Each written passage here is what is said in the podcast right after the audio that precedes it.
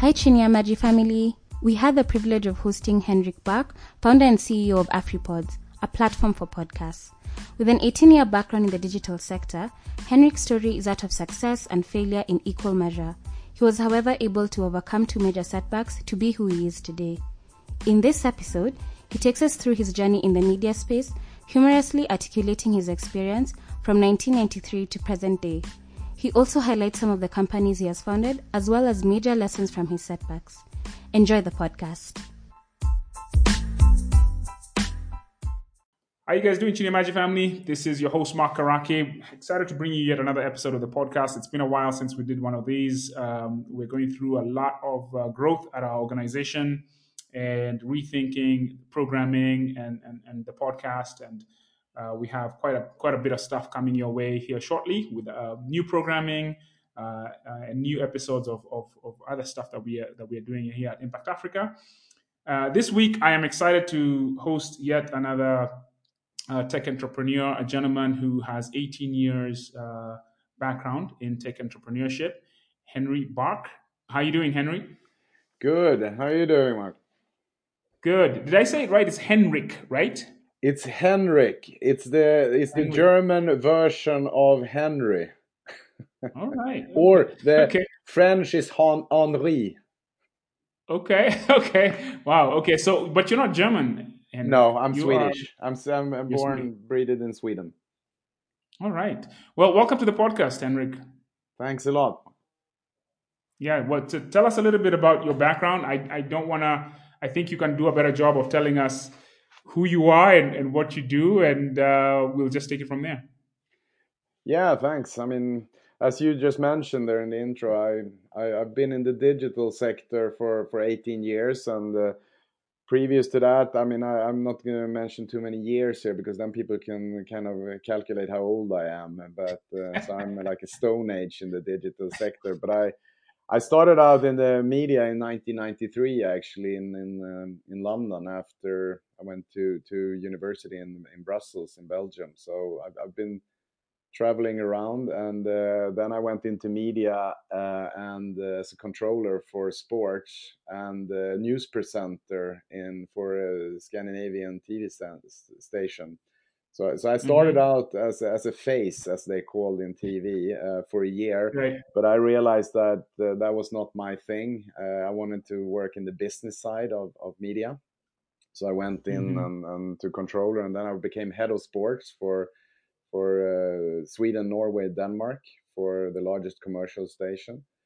So uh, started uh, negotiating a lot of sports rights. So um, we. Um, uh, and after that, I went into uh, Bertelsmann, one of Europe's largest media companies, which is a big owner in uh, football rights at that time. So um, I went into the sports business and uh, did that for a couple of years until I, at an airport, met an old friend uh, who had started an internet consultancy in the early 90, mid 1990s who said mm-hmm. that I mm-hmm. should leave this old media and uh, join him in the digital media.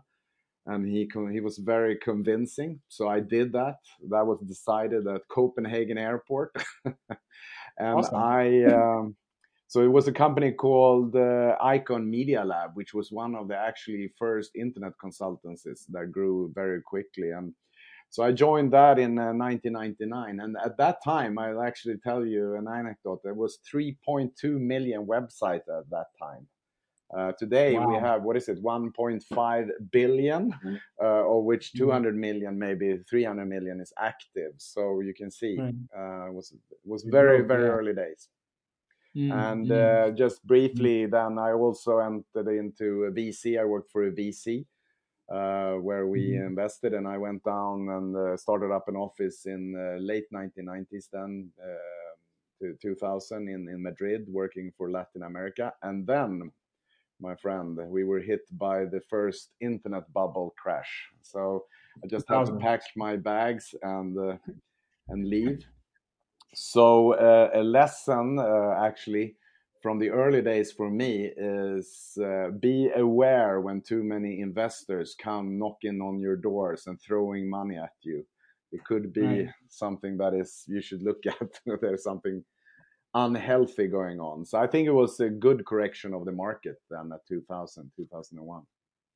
So, right, yeah, uh, mm-hmm.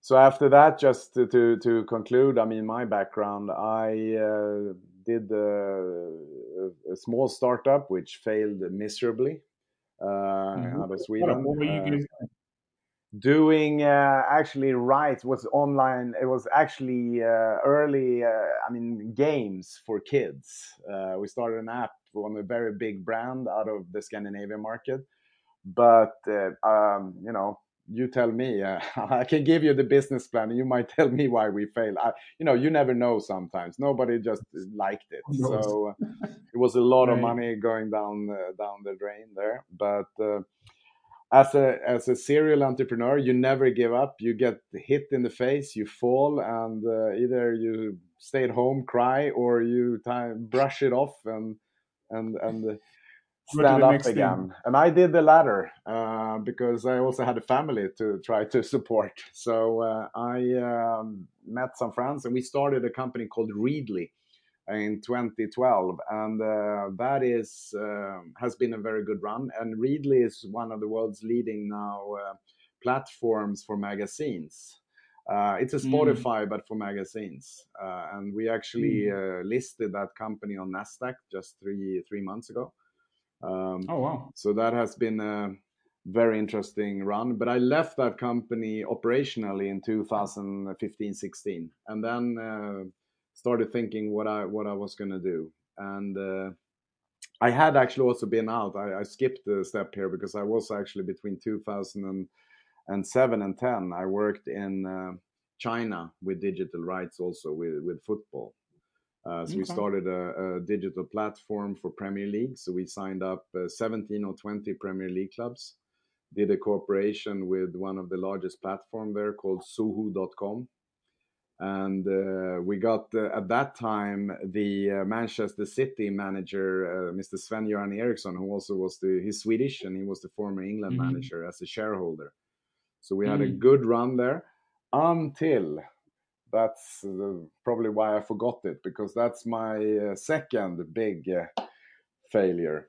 Uh, mm. and uh, because we were too successful because uh, one day in 2010 i was on holiday in uh, Thailand and I got an email and I looked at it and it was very hot there. And uh, so I was sweating, but I started sweating a lot more when I read this email. And I, uh, my family thought I looked happy, but I, they probably I was closer to crying. But in initially, I thought I was I was peaking because in football, in the football business, if you get a personal email from the CEO of Premier League, you're peaking. But then I started reading the email and I realized right. that he was telling me that if we didn't cease with our business, the Premier League would sue us for everything we had. Uh, so, uh, long story short, we had missed the clause with the clubs. Uh, we were too successful with the clubs, so they forced the clubs to break the contract with us. So we had to shut down oh a very goodness. fantastic business, or we go wow. to court with the Premier League. We didn't want that. So mm. anyway, uh, jumping back to so uh, after Readly, then I started looking what I was going to do, and maybe going back to China because I I haven't worked in Sweden for many years. But then a friend of mine said, "No, you should start looking at Africa. Do some research. This is where the future lies in the digital world." And that I did, and I went down to uh, Tanzania first, came to uh, Kenya in 16 and it was pure passion from day one from me. I mean, with the people mm-hmm. that I met and and uh, the drive and uh, the opportunities. It's the world's fastest growing middle class and uh, mobile, you know, continent. So um, I decided to uh, then try and start a company called uh, Afripods, which we have done, which is a podcast platform that we are going mm-hmm. trying to to uh, then uh, launch in in Africa. So that's a, that's a little bit about my uh, my background. So I've uh, mm-hmm. taken a few hits and some successes, but that that creates an entrepreneur, I think. Right. So I guess if you were to kind of uh, you know bullet point the key le- lessons from each of these experiences, I've got one that I can I'll offer to you, and then maybe you can fill in the rest. Yeah. One is definitely read the fine print of your your your partners, right? Like how I mean this Premier League thing. You know, what is the key lesson there? I'm just throwing that out there. Maybe you can actually elaborate a little bit on that. What was the key lesson takeaway there? No, you. I mean, you really nailed it there, Mark. I mean, really. I mean, it's. Uh, I mean, we we brought in a lot of money. I mean, uh, we brought out in in uh, outside investors, and uh, we got a lot of uh, good people connected to the to the company. Like then the the at that time uh, Manchester City manager who drew a lot of intra- interest.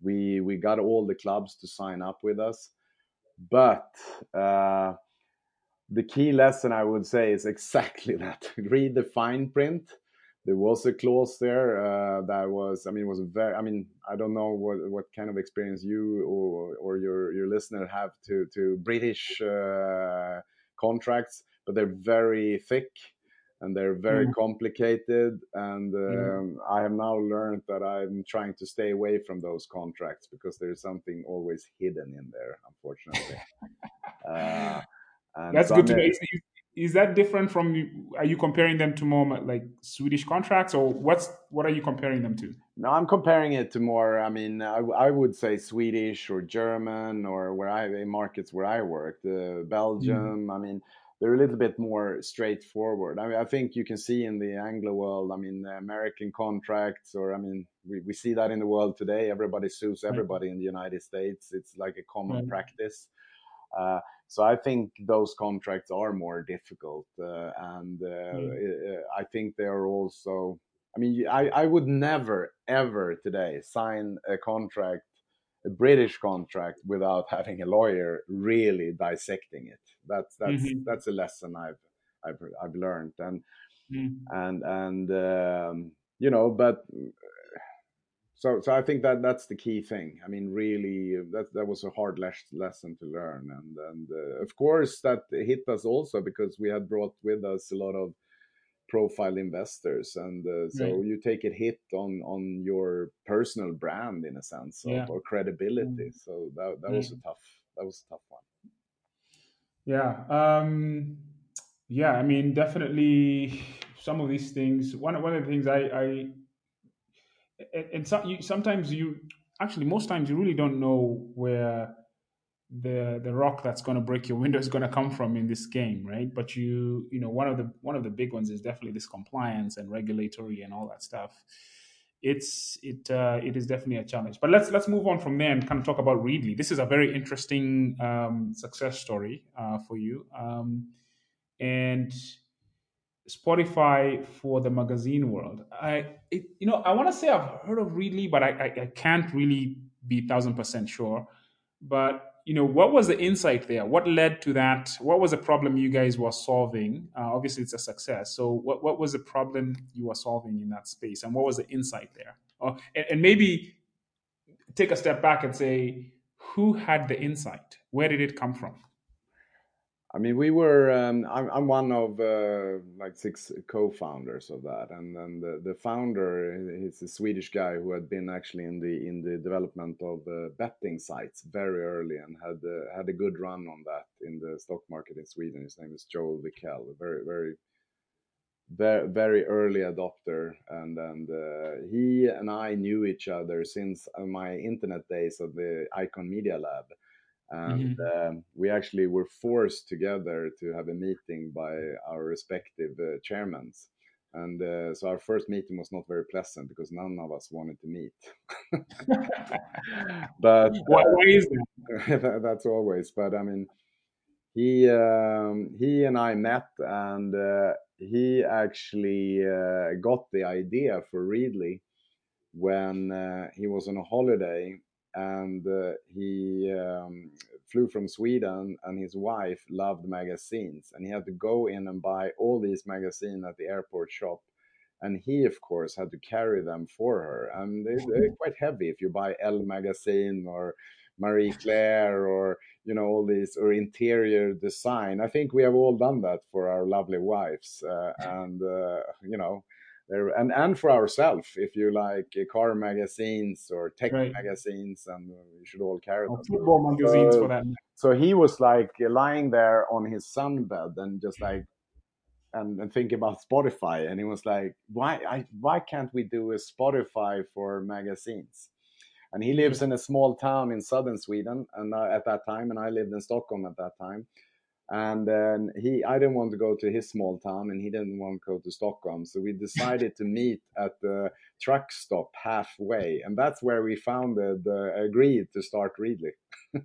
Interesting. convinced Wow. me that we had an opportunity. So we brought in four or five other guys, of which three, which three were, and this is also a learning that I've had uh, and bring with me. It's like when you start something, a venture, really look at the team and don't bring in guys that is exactly like yourself.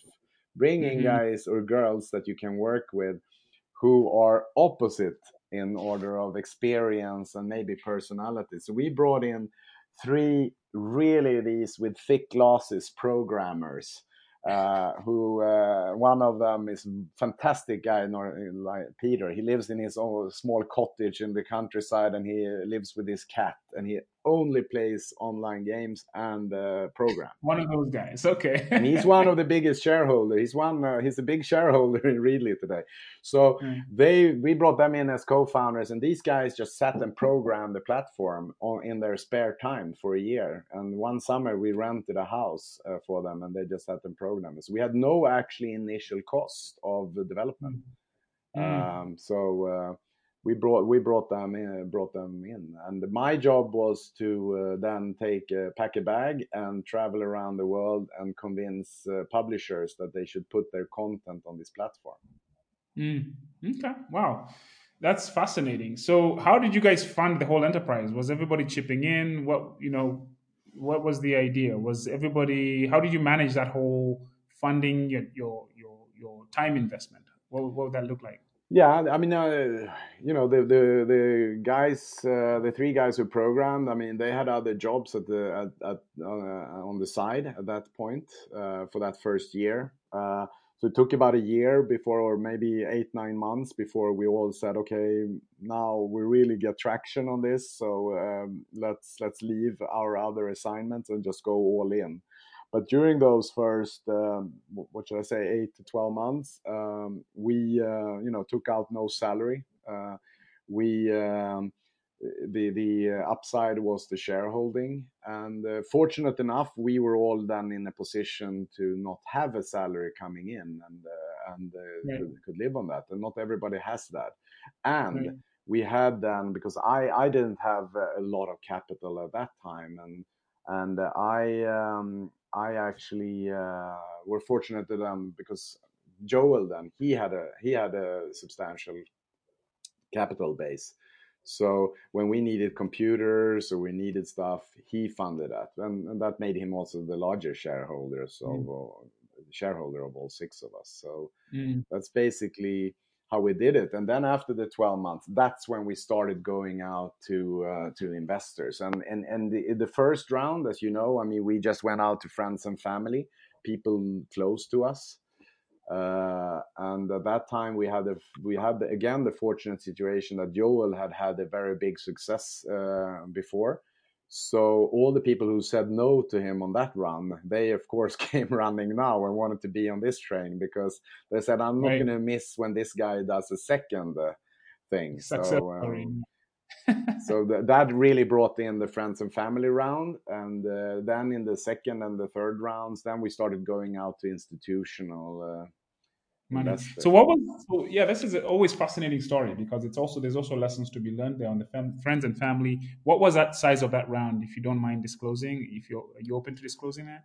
No, I mean, I mean, in the in um, in the, I have to think here now. uh, But what could have been, what could have been in the first round? I think we maybe brought in like five hundred thousand dollars or something like that uh, in the first round to keep us going for for a year or or a year and a half. Uh, that, and how much did you how much did you give up on the cap table for that? uh, in the first round.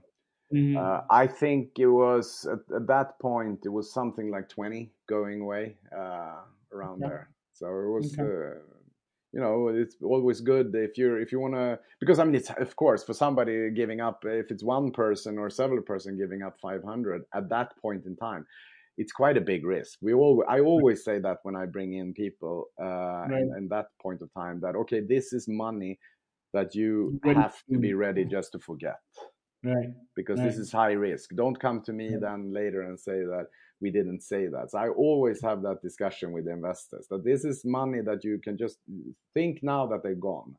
And then you think right. of them as a lottery ticket. Fantastic. Wow. And then so so how long did that last? How long did that half a million last before you went to the next uh, round? About, so, a, about, a, about a year, year and a half. And then we okay. had to start going uh, out for more. Okay. And and obviously being seasoned entrepreneurs, you had set some milestones and you were positioning yourself for the next round. Mm. Do you remember how you set that up, right? How did you what what how did you think about when we go to institutional, this is what we have to have so that we can have a negotiating position or we can look attractive? Do you remember that what those milestones were? Yeah, I mean, I, I mean, because for me, uh, having been now in, in, in this segment and done you know a few times now over and now started again in, in on the African continent. Uh, I mean, I think it is um, it is basically the same that you have to do. I mean, it's very important that when you start going out institutional mm-hmm. to to really look at the team because uh, being an investor also uh, you know a little bit I, I you know for me 50% is at least the team because ideas actually are there's quite a lot of them out there if you're sitting and funneling and looking at ideas you get a lot of that are quite similar uh, right. sometimes and then it is the team. Who do you think can execute this? That's why I would say when you start something, it's so important who you align yourself with and that you're thinking of that you have covered all angles of it. Because you will always, when you look at a team uh, coming to you and, and when you're going out and presenting yourself, you know that the seasoned investor sitting on the other side of the table, he's going to see, if he sees four programmers, his first thought is going to be, who's going to sell? Right. and if you have four sales guy, it's like who's going to see to that this is going to work technically? so you know that that it's so important with the team, I would say, and then also looking at you know that you really have done your homework that you know the business and and looking at the research competition you know stats that you can find. Sometimes i mean you're so early so there are no stats but then you have to say that Right. Uh, so, so when you went to the to the professionals, of course, it seemed did the did the team constitution? Obviously, I think in a year was the team the same when you went from after that one year of. No, of, at that uh, time we actually, if you're taking Readly again as an example, then we have actually at that time we had brought in. Uh, about two, three more, four people, and we actually brought in also a, a, an external CEO uh, I was the first uh, CEO uh, in the company, but um, long long term and and being a bit older, I have learned also that I am not the CEO personality. Uh, you need you need a certain kind of person who who are doing that. I'm the business development uh, guy if I'm staying operational in a company, and uh, my job was then to continue on to also convincing the most important partner for Readly, and that is the content owners, to put their stuff on our platform, the magazines. So we yeah. brought in a CEO at that time, and and then again, uh, I can give a lesson to all your listeners, and that is that that CEO, uh, quite honestly, was a mistake. Mm. and he is not with the company any longer. And we should have done a little bit better uh, due diligence uh, mm. on that, and then see that that we as a team with him would have worked uh, better in, in personality wise and uh, so there was very after some time there was uh, problems with the with the staff and uh, uh, you know so so and that we also had a little bit of a different view on where we wanted to go how we should do that uh, and uh, he had um, another view. And that Mm. actually, I would say that we, we actually lost one to two years in fast development in Readly because of that we brought in the wrong uh, person at, at, at that time. And uh, Yeah. that uh, you know you can survive that, and we did that with Readly. Uh, but uh, but it, it, it's a challenge when you do that, and so that was a mistake from our side. Definitely. That's always, man, that is one of the big uh, mistakes that, that, that's one of the big challenges like uh, teams face when you're actually working on a project, when you're trying to build something, right? Because human beings are complex creatures, right? And you can only see what they present to you until after some time, right? Generally. So it's very difficult to know what, what you're dealing with. But um, if, if there's one thing that, you know, keeps me up at night it's it's that. It's like um, how do you find not just the right talent but the right personalities so that you can actually um, you know build for the long term? Um, Yeah, and i would ask you i guess what would you have done different in terms of due diligence? So due diligence is just a general statement. How would you have uncovered or what was the kernel mistake there?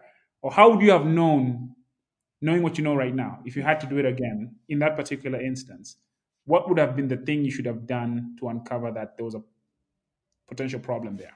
We were too fast. We we were too fast, and we didn't get any. Um, we we were too fast, a- and by being too fast, we uh, we uh, did a sloppy job on on doing due diligence and uh, references. And what we should have done is taking a little bit more time of getting to know him. Uh, really, you know, more dinners, uh, talking to people and finding out. Because the main main problem with that CEO that we brought in was prestige. It was very prestigious. Mm. Um, you know, he uh, and when you when you have a startup, you cannot bring in people who are prestigious and Yeah. title fixated and this is my job and this is my area. I want to be the one who does this and media can only talk to me and you know it, it is a disaster when you get the personality in early uh, in a company. You Yeah. have to have people who are just even if you have had huge successes uh, previously, Yeah. you just Yeah. have to say, okay, guys, we're all at the same level here now. Now we roll up our sleeves. And if this is going to be good, it's going to be good for all of us. And uh, so that was the biggest mistake we did in the sense. So we, we, we did a sloppy job on the due diligence, actually. Right. No, that's that's a great lesson. I Mm. mean, take your time, uh, look for the right values. I guess I would say, right? Yes, Uh, definitely. Don't bring corporate types into the, the the startup game. It usually doesn't work very well. I mean, sometimes it can work, but uh, because people can be can be multifaceted. Uh, but that's a great lesson. Um, so the, the other question I would say now, let's move on to kind of Afripod and what you're doing with Mm. with this new uh, platform. Are you seeing this as a as something that Spotify will pick up uh, down the road, or what's your play here? Yeah, I mean, I, you, you might see the similarities to the area I am within. And, and uh, actually, you know, Afripods came out of an idea. There is a Swedish, I don't know if you've heard about it, but there's a Swedish venture that was started some years ago called Acast. Uh, Mm. which is one of the biggest players in the European, and now they're quite big in the US. And they were before even Spotify went into podcasting, and they're they're very big in in Europe. Uh, you could check them out, acast.com. Uh, Mhm. And uh, from that, uh, I started looking at, you know, um, what you know that when I wanted to do something on, for for for uh, the African continent, I uh, started looking at this because what is it? What is so amazing with with uh, Africa? It is that you know it's it's a continent of uh, of uh, of storytelling uh, Mhm. more than anywhere. Mm. Uh, and uh, I think that also when you're looking at radio, the history of radio, how strong it is. Uh, so I started looking at Acast, and I just said, okay, this is something uh, we should do. So I, I can honestly hear, and I can openly say it because we have been so good at uh, selling and getting in the friends and family. Uh, so one of the co-founders of Acast is actually an investor in uh, in uh, in Afripods. mm. Even though I have looked in his face and I said, "I copied you." So what? So so Acast is a podcasting. What what do they do? What is it? It's a distribution. I mean, that, that's the same with Afripods also. What is it? I mean, it, it is basically just a distribution and sales platform. Uh, and mainly then it comes to sales. Uh, that you're, you know, so the absolute majority of people that is working on Acast and which will be working at uh, going forward will be salespeople, just working on creating uh, uh, revenues for the podcasters that uh, the platform is distributing. Okay, um, so basically, let's say Chini Ya Maji podcast, right? Mm-hmm. You're a podcast. Uh, how would you guys add value? What's the what's the angle here? What what do we come to you for? I mean, it it, it also has the, the, depending on it. It also has to depend on if you're looking at Readly, you can compare it to Readly also because you have an established podcast and you have your own network. You're distributing to different platforms you're doing uh, sales, uh, getting advertising, uh, I assume, and, and, and getting that in. Uh, but the thing is that when you're looking at, and if you're looking at Acast or Afripods, it is that even if you are, and we see, we have seen that in Europe also, is that even if you are becoming a really big uh, vlogger or podcaster, I mean, if you're going to the huge brands or the, the media agencies, you know, it's just a practical thing. They cannot have every podcaster calling them doing a deal. Right.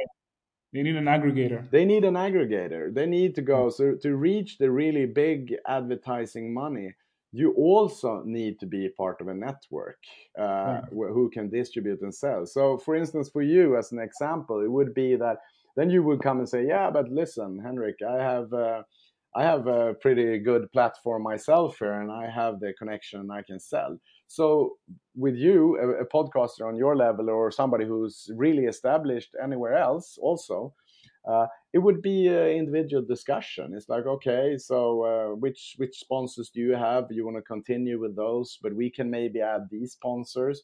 We could look at, you know, you have a revenue split which is different because you are already established and so it's an it's an individual uh, negotiation yeah. at that point yeah. but also sorry mm-hmm, go, go ahead. ahead. so basically you guys have the relationships with the big agencies or the big uh, advertising you know brands mm. and you can kind of go to them and say hey we've got these podcasts which have these different kind of target audiences and they can pick from you because it's just basically it's easier it's much more efficient yeah and also with readly i'll tell you one thing and that's exactly the same with uh, with uh, afripods going forward now the absolute value also that we, the strength that we will have the company will have towards the market is also the stats that we can give because it's all about stats. So you know when we started Readly i can just give this as an example. We we the, the guys i told you about who sat in this cottage in the middle of sweden somewhere they came after a few months and they just said hey guys look we've built this uh, readly analytics. And we're like okay what's that and they say oh you know we can check here and we can follow in real time. We can see how how many pages they have flipped and a man woman etc etc and we're like yeah okay sounds good. And then we went to the publishers and that was what was getting the publishers on board because suddenly they had a tool where they could actually see how people were reacting to their magazines. I mean it, it really has even affected the content production of big magazines as Elle because they have seen you know in, in real life in real time they can see that Henrik here or Mark, who who is a, who is a journalist. But you know, why is people just staying one half second on their story? they're they're skipping that and going on. So there's something that with Henrik's writing that they don't like. So mm-hmm. actually, it has changed editorial. That's uh, amazing. The fact. Mm, that's fantastic. Yeah. I mean, that's the beauty of digital, right? It it, it gives you know like a. Uh, transparency and the ability to see into things that people couldn't see before. That's, that's just fantastic, right? Uh, uh, I, I love that notion because you know you look at when I think about technology, right? At, at its best, it illuminates, right, and it surfaces what's valuable from what is maybe anecdotal or what was maybe uh, what what you would call like sacred like sacred cows, things that people believed in, but for no other reason that maybe that's just how things have always been. The thing about uh, technology and digital uh, technology is it, it can provide penetration. And um, i love analytics. I love insights. I love i love that type of stuff.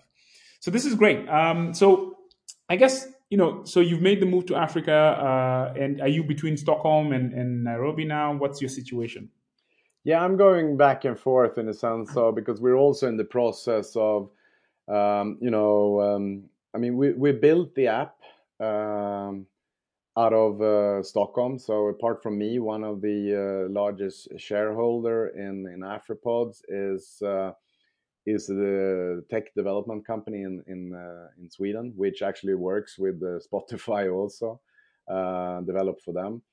But um, you know, and now we are in the process of uh, you know really um, setting up um, the legal entity uh, in uh, Nairobi as a, as a headquarter and moving the kind of the main legal entity into Kenya uh, and establishing um, you know the the the that as an HQ and being uh, also tax uh, tax responsible for the KRA when we now start uh, you know in in earnest very soon selling and I, I also want to say it's very important for me to say this because you know I've been uh, running around now in East Africa and and uh, is passionate about it. Got a lot of uh, friends, uh, Kenyan friends, and the drive I see there. But I, you know, it's also very important for me to to because my vision and my dream about this has been always that you know Afripod should be by Africa for Africa. Uh, mm-hmm. that is why I've, uh, you know, a lot. This is actually uh, the first time I am uh, interviewed or doing something like this because I have on purpose. I want to keep a low profile because in in in in the long run, I see that Afripods also. We're looking at bringing uh, in uh, new partners, even if we wouldn't need to. We're doing it because my vision long term is that Afripod should be a majority owned African entity. Uh, That's a smart move. I mean, because I, I, think uh, you know a lot of people have kind of uh, misread those conditions, um, and I think people are getting more and more aware um, that you know they, they, it's very easy to have like a like a parachute kind of model which some people have taken advantage of, and it's very extractive in mm. the reality because digital it's invisible, right? And if you know the game, you can really play the game really well. And you know, I see the digital. The way I look at this, uh, Henrik, is I don't know if you know the rest of what I do and what we do beyond this podcast. This is just very much a strategic thing that we do uh, in, for two reasons. One is to disseminate knowledge, right? Uh, of how to get things done in the entrepreneurial space and to democratize that knowledge because there's a lot of people trying things and making mistakes that they shouldn't be making. So that's kind of like one of the problems we solve. The other one is also just a platform for for our brand, uh, Impact Africa. So essentially, what we do is we launch companies. Um, that's that's what we do, and we have our own approach. Um, uh, and nobody's seeing us coming, which is what I love uh, because most people don't expect anything to anything um, potentially successful to emerge out of the market. I spent you know almost uh, almost 20 years in Silicon Valley, so I have a very and, and I was born and raised here, so I have. I would have to I would have to say I have some insights of understanding that um, I think uh, bode well for what we're doing. And the point I'm getting at is I per, I personally see this digital revolution as a potential vehicle or platform for social, economic, and even political shift 10, 15 years down the road. What I mean by that is for the first time, you can start from nowhere and build something. You can start from the outside and get economic empowerment, right? You can become a brand, you can become an influential person. We're seeing it right now. Mm. What does that actually mean? That means that you don't have to come from the right family You don't have to go down the path of political patronage. You don't have to, you know, you don't have to lie in bed with the status quo. And if you if you can create those outcomes at some critical mass of people who want change, uh, who are economically empowered, because mm. it's very important, right? Mm. Then you can uh, you have outsiders who potentially, if they don't get co-opted, you know, once people become successful, sometimes their minds change. Mm. So at Impact Africa, what we're doing is we're taking a run at mm. that idea that the digital revolution provides the opportunity for young people to take a run at industries. Mm. And if they have the if they have success and they have the right values and the right thinking, in 10 years they can be in a position where they can be influential. Mm. They can actually impact decisions that are made. So I see this as a that's what I see this as. So I always tell people, oh, you know, we we don't. We, I always say it in my mind, at least I don't tell it to people. I, I, when people are kind of you know doing startups or working on startups or projects or ideas, I always say like, oh, you're doing startups, that's great. We're, we're, we're changing the world, right? That's the difference. Yeah. Uh, yeah. So, yeah, that's that's how we think about it. No, I, I love it what you're saying, and I mean, I mean, I mean, just to also, you know, speak frankly i mean we should do that i mean I, I think i mean always when i came when i since i came in i mean we always have the issue i mean i, I take an example you saw on twitter in april this uh, this story that came about the 20 biggest startups and you had this picture and it was right. like uh, 20 muzungus sitting there uh, right. in, in that picture for me it would have been a nightmare. I was so happy that I had kept a low profile because for me that is the nightmare in that right. picture. Because right. I, honestly, it has nothing to do. I, I understand also, you know, because we, you know, if you, I, have been in politics once uh, here in Sweden also, and if you don't, I always say in politics, and we can look at what's going on in the great nation of the United States right now. If you mm. do not understand your history, and that is anywhere you cannot work for the future because you know you need to understand the history. And looking at the african continent and coming in as a as an outsider as i am i know which kind of which kind of challenges i have and hurdles and how i have to be.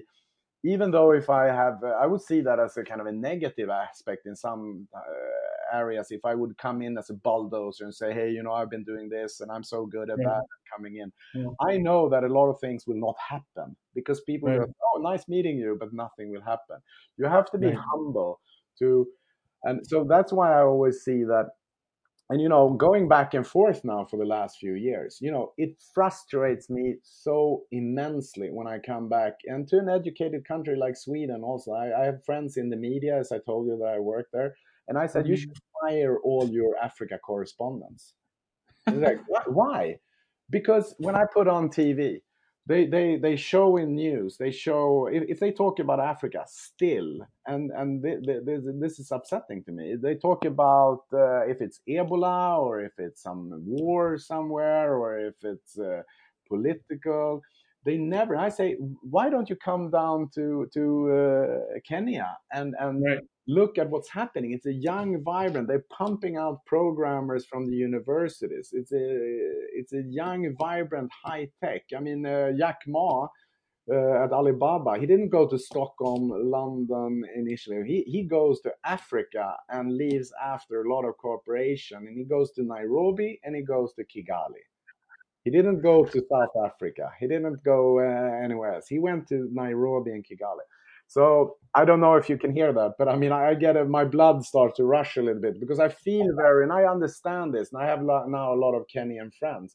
So that's why mm-hmm. when you're looking at Afripods, my dream is to take my experience, my knowledge, and one thing that I have as an advantage, I should say, is that, and we can be open mm-hmm. about that, and uh, you coming from Silicon Valley, is that what I've noticed is that uh, in in the continent so far, the risk taking when it comes to investment is kind of low still. It's I mean, non-existent for the it, most part.